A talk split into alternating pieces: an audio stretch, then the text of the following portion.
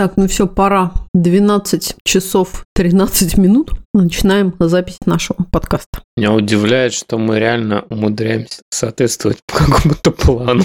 Не ныть и не жаловаться.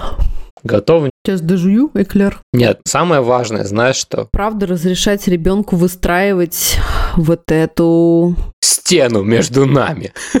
вместо мыши двигаю коробочкой от наушников. Совсем уже куку. Нет, какая-то херня. Опять. Ну, ты просто скажи, что да, помимо подписок, вы действительно можете переводить нам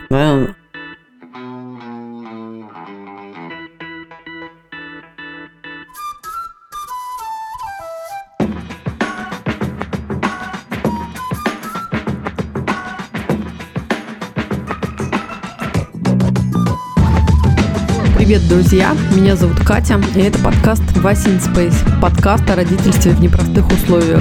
Меня зовут Миша, мы родители троих детей, старшая дочь Женя, младшая Тоня у нашего среднего сына Василия расстройство аутистического спектра. Где бы вы сейчас ни находились, на кухне или в машине, в холле коррекционного центра, школы или больничного отделения, а может быть вы пытаетесь прийти в себя после полного забот дня и очередной дозы новостей, добро пожаловать, устраивайтесь поудобнее. И не забудьте наушники, не все темы, которые мы будем обсуждать, подходят для ушей ваших крошек. Water is space. Спасибо всем, кто в силу своих возможностей продолжает поддерживать нас на Patreon или Boosty. В этом выпуске мы приветствуем Славу, а также огромное спасибо Олесе за переведенные чаевые на PayPal. Да, ваша поддержка очень важна для нас. Все ссылки вы можете найти в описании выпуска в нашем Телеграм и в Инстаграм аккаунтах. Шикарно, отлично. Так, а мы что, прямо вот так с бухты-барахту начинаем? Мы не обсуждаем ничего? Вот я как раз специально это сделал, чтобы у нас не каждый эпизод начинался так тра-та-та-та-та. То есть мы просто начинаем и все. Вообще, наворотили. У нас есть такая внутрисемейная шутка, что в нашей жизни с Васей есть два очень четких, ярких этапа. Первый – это когда же он заговорит, а второй этап – он когда-нибудь замолчит вообще или нет. Да, Вася очень много и очень часто что-то говорит, вокализирует или чего-то постоянно хочет, не считая всяких перформансов, хэппенингов, акций, Выкриков, выкриков, заявлений. шуток, шарад, ребусов и, да, прочих развлекательных моментов. В связи с некоторыми его особенностями, количество вопросов, просьб и предложений, которые он выкатывает за минуту, может приближаться к каким-то совершенно критическим отметкам. Критическим для здравого психического состояния родителей или просто окружающих его людей. И с одной стороны, мы понимаем, что в свое время очень долго этого ждали, а с другой, когда ты, ну, правда, весь день как в белка в колесе носишься, и тебя физически уже не хватает на то, чтобы грамотно обработать его 60-ю просьбу, переключить мультик или сварить еще одну порцию макарон, или выслушать его 80-ю идею про то, какой набор лего надо купить на Новый год. А еще главное не забыть посмотреть его микросценку, в которой он будет разыгрывать катастрофу на гоночном треке из мультика «Тачки». Это все, конечно, друзья, иногда невыносимо. Да, что происходит потом? Потом происходит игнорирование просьб, игнорирование того, что он к тебе обращается. Особенно это актуально, когда ты слышишь это шестой час подряд, или когда ты приходишь после работы, у тебя нету сил. И это игнорирование становится такой досадной привычкой. И я вот давненько не делился тут своими кухонными озарениями, Кухонными байками. кухонными байками, да. Оно снизошло на меня недавно, где-то между разгрузкой посудомоечной машины и нарезкой яблока для Тони. Так вот, как-то в процессе очередного подобного дела Вася в сотый раз позвал меня что-то посмотреть в его мультике. Он обычно так говорит, пап, смотри, смотри, пап, смотри. Пап, смотри, посмотри, мам, смотри, смотри, смотри, Да. смотри, мам. И я ему так обычно сказал что-то привычное из серии «Нет, не могу, я занят». А потом, когда я вот это злосчастное яблоко уже нарезал, э, или, может быть, это была посудомоечная машинка, я ее наконец-то уже разгрузил, я понял, что вообще-то этот ответ, что я занят, иди, очень частый ответ, который Вася слышит. И я вечно не могу, и я постоянно занят. Да, и получается, что ты как будто сначала тренируешь это его чудо-умение использовать слова, чтобы контактировать с окружающими, а потом то дома сначала начинаешь это же умение понемногу игнорировать, плюс еще и в школе это окно возможностей тоже постоянно сужается. И ребенку говорят, играть можно только здесь или только после урока, зайти в другой класс, посмотреть, что там происходит, тоже нельзя, потому что там вообще-то занятия, и ты будешь мешаться. Подняться на другой этаж тоже совершенно невозможно. Ты учишься здесь, на этом этаже. На площадку идти тоже не надо, там старшие, а игрушки оставь себя в рюкзаке, они тебя отвлекают, ну и так далее и тому подобное. И лично меня догнало вот такое чувство, что мы частенько так с Васей время проводим, что я все время там что-то работаю, что-то делаю по дому, там, не знаю, чем-то я занят.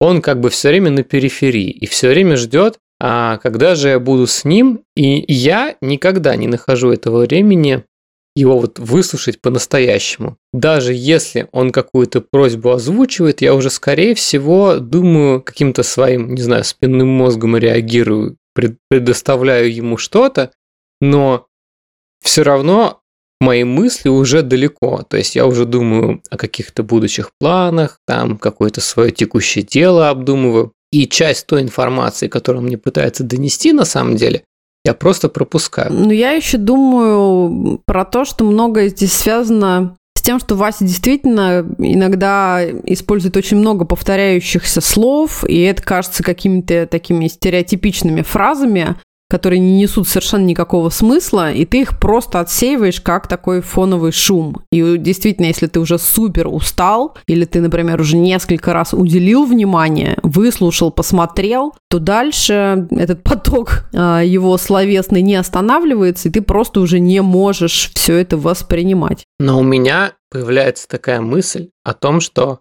так ли часто на самом деле мы правда его слышим, правда ли часто мы вот по-честному готовы контактировать с ним, когда он нас об этом просит. Я не говорю про моменты, когда у нас наступило время читать ему книжку, и мы правда уделяем это время 100% ему. Вот. Или не время чистки зубов, когда ты просто ну, не можешь не уделять ему внимания. А я говорю про такие моменты, когда вот он что-то хочет тебе показать, а ты не включен. Вот. И возможно, что на самом деле мы не так уж и часто угу. включены, когда он просит, а для него что-то важное происходит. Я думаю про то, что с помощью вот этих повторяющихся фраз, там, пап, смотри, смотри, мам, очень вкусно, мам, там, это мам, очень вкусно, мам, или пап, очень вкусно, пап, это угу. фраза, которая все время сопровождает первый подход к еде. То есть, если Вася начал что-то есть, и он согласен с тем, что это надо есть, он обязательно скажет «Мам, очень вкусно, мам», и повторит это до тех пор, пока мама не скажет «Да, Вась, очень, да». Или «Пап, очень вкусно, пап», пока папа не подтвердит, что «Да, угу, хорошо, ты ешь, отлично». И на самом деле, даже если он использует вот эти вот стереотипные фразы, это мне кажется, что за этим стоит его потребность еще раз угу. встретиться с тобой глазами, еще раз вот одну секундочку побыть с тобой по-настоящему в течение этого дня. И чтобы ты в этот момент никуда не бежал и ничего больше не делал. Я становлюсь здесь сентиментальным иногда, потому что возраст дает о себе знать. Вот. Я все время думаю, а вот долго вот ли мне еще осталось тусить с тобой, малыш? Сколько у нас таких секундочек еще с тобой? Вот. И иногда я прям думаю, я так игнорирую, а может быть, не так уж много таких моментов осталось. Может, не надо. Да. Вася вообще действительно очень часто привлекает наше внимание и вызывает к тому, чтобы мы посмотрели, как он разыгрывает какую-то очередную пантомиму из любимого мультика. И обычно это сценки буквально длиной в одну-две минуты, и в них практически нет речи, масса жестов, какой-то мимики и выкрикиваний каких-то безумных междометий. И действительно, мы недавно, когда с тобой уже это начали тему обсуждать, и после стали пробовать чаще его слушать и внимательнее смотреть на то, что он показывает, и стали замечать, что будто он даже немножко удивляется, что мы правда сейчас сосредоточены, смотрим, слушаем и интересуемся, и в этом удивлении и восхищении конечно, он счастлив. Да. И это действительно очень круто. Небольшая ремарка у меня на работе. А вот этот момент, когда ты по-настоящему уделяешь внимание ребенку, это называется be available to student. То есть, когда твой ученик хочет тебе что-то сказать, ты правда оставляешь все свои дела и вот по-настоящему пытаешься быть доступным для своего ученика, то есть ты, твое внимание целиком доступно ему сейчас. И ты больше ни о чем другом не думаешь и не разделяешь это слушание ребенка с чем-то другим. И это просто то, что часто обсуждается у меня на работе, то, что часто требуется в тех каких-то тяжелых ситуациях, которые происходят с моими клиентами на работе, так сказать. И у меня есть еще одна такая история, которая, мне кажется, тесно относится к этой теме доступности для ребенка и настоящего слушания ребенка. У нас же прошел Хэллоуин, и после Хэллоуина мы э, с ребятами вывозили. Тут не лес, тут такой как парк. В общем, на опушку этого парка мы вывозили наши тыквы, которыми украшали дом, чтобы их там разрезать и чтобы ночью, может быть, пришли бы разные животные, их бы съели. Это такая типичная, типичный способ избавляться от тех тыкв, которые не идут в готовку здесь. И когда мы ехали обратно, я вез Тоню на тележке, и когда мы подъезжали к дому, я попросил ее слезть, потому что у меня уже закончились силы, я уже не хотел ее втаскивать. Чтобы въехать нам в дом, нужно немножечко в горку проехать. Я уже не хотел ее тащить, я говорю, слушай, Тонь, все, давай, слезай, пошли. И она говорит нет. И у меня включается мой абсолютно автоматический режим. Мне ребенок говорит нет, у меня включается режим так, тревога, внимание, красный флажок. Угу. Сейчас э, я озвучил требования, ребенок не выполнил требования, нужно игнорировать, довести требования до конца. В общем, я оставляю тележку, вхожу в дом, стою на кухне, смотрю в окно. Там уже... Наблюдаю. Да, наблюдаю. Там накрапывает дождик, Тони сидит в тележке. Сидит, надулась. Я стою как дурак на этой кухне, смотрю в окно, она сидит на улице. Немножечко странная картина, конечно, но и тут меня такая мысль поражает, что в общем у меня есть некоторый запас сил, чтобы ее втащить. Во-первых. Во-вторых, вообще-то то, что она мне отказала, это в некоторой степени даже круто. Ну, потому что, например, ей, ну, в будущем угу. было бы хорошо уметь отказывать, например, мужчинам.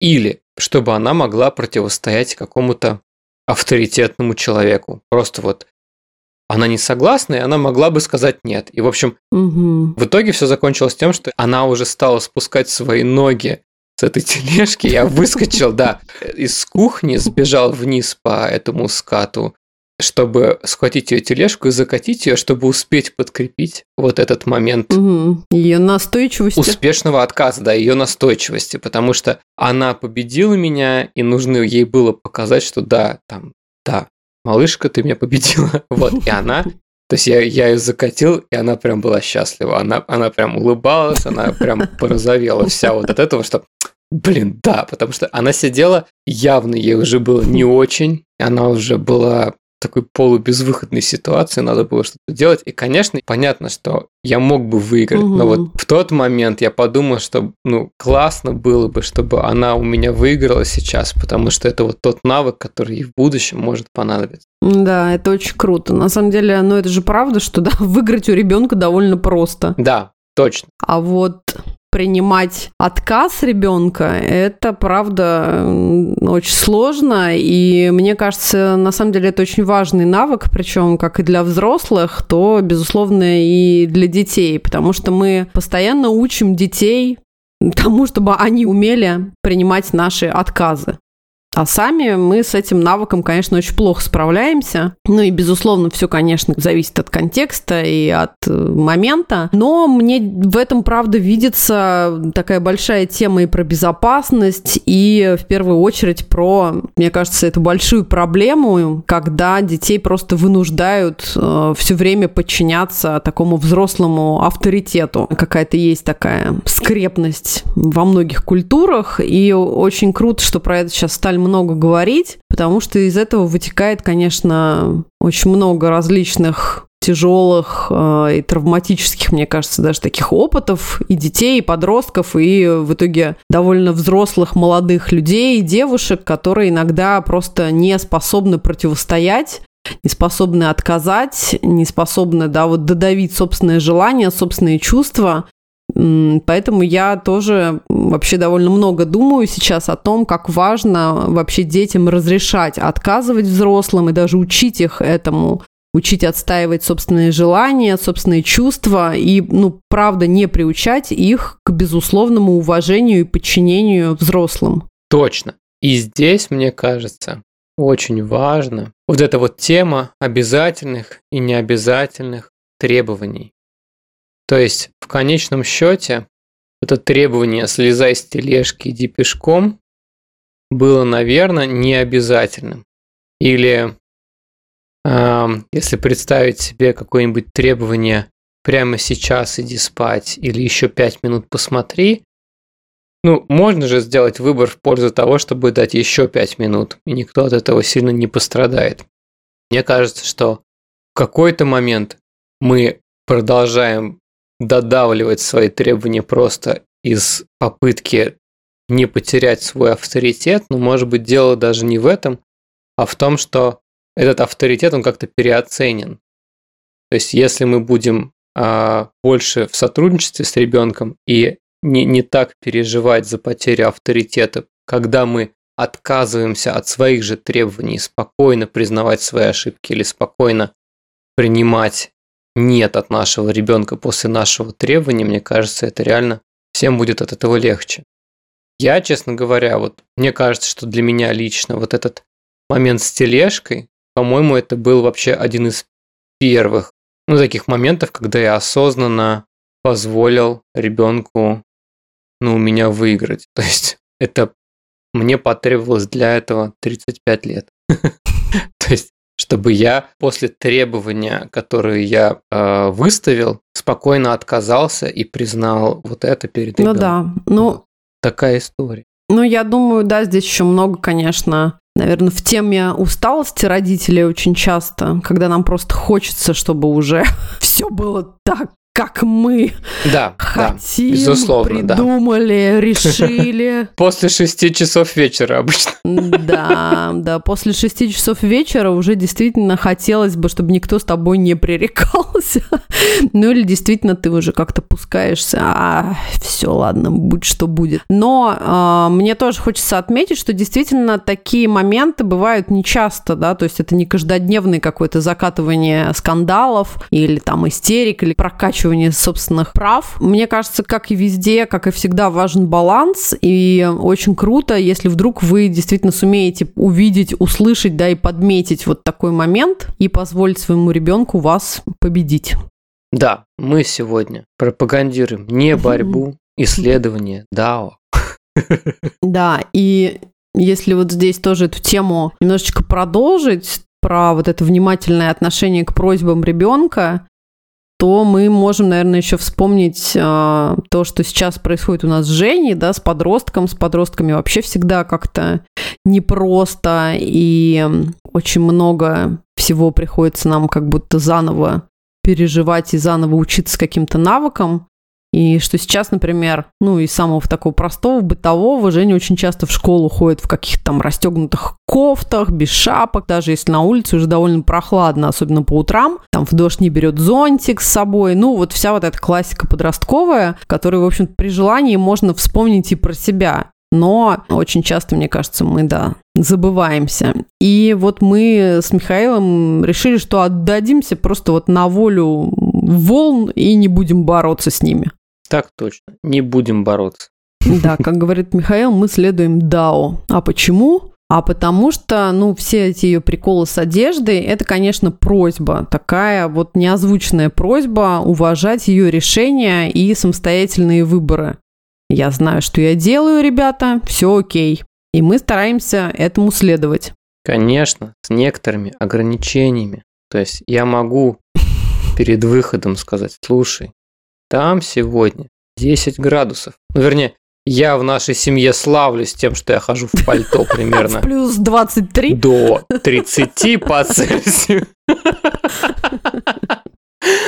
Поэтому я знаю, что моя оценка температуры может быть Слегка ошибочно. э, не точна. Слегка, слегка ошибочно. Вот. Но я на всякий случай скажу, что, слушай, сегодня там прохладно. Шапку надень! Шапку надень! Да-да, шапку надень. Но я сделаю это один раз, и дальше я продолжу там со своим кофе и сборами на работу. Больше ничего не буду говорить. Да, это точно. Я тоже стараюсь, стараюсь и вспоминать себя в этом чудесном прекрасном возрасте и позволить а, ребенку выстраивать собственную идентичность и, может быть, даже через какие-то ошибки или переживания после, но неважно, пусть она делает это и пробует сама. Ты в чем ходила в минус 10, когда тебе было 15? Ну, я помню, что действительно вот эта вот история про шарфы и шапки, когда у тебя какая-то прекрасная прическа, или ты хочешь как-то максимально взросло выглядеть, а в репертуаре подростка 90-х какие-то уродские капор и, я не знаю, шарф-труба, то без шапки я действительно ходила даже в самые морозные дни. Все было более-менее нормально, но с возрастом все больше хочется уютно укутаться и, да, натянуть шапочку на уши там и вот это вот все. Поэтому, наверное, действительно всему свое время. Окей. Так вот, ребята, у нас сегодня выпуск без особой морали, просто некоторые наши с Екатериной житейские наблюдения. Но тем не менее, мне кажется, мы все равно затронули очень важные темы, и наверняка у вас самих всплывут какие-то и собственные истории, и, может быть, опыт друзей, и что-то такое классное вы прочувствуете, сделаете какие-нибудь, может быть, важные наблюдения, и всем станет веселей, бодрей. Пожалуйста, отчитайтесь в наших комментариях о своих выводах. Окей, друзья, спасибо вам большое за то, что вы были с нами. Не забудьте подписаться на наш подкаст, поставить звездочку, оставить комментарий на вашей подкаст-платформе. Это важно и помогает нашему проекту расти. Мы будем выходить раз в две недели. Спасибо всем, кто продолжает поддерживать нас на Patreon или Boosty. Для наших слушателей без аккаунтов на этих сервисах у нас есть ссылка на разовые чаевые. Ваша поддержка очень важна для нас. Все ссылки вы можете найти в описании выпуска, в нашем Telegram и в Instagram аккаунтах. Пока! Пока! Вася is space. Для нас, для наших... Для вас! все для вас. Для ваших! Для наших! Все для вас, Все для вас. Уважаемые телезрителя.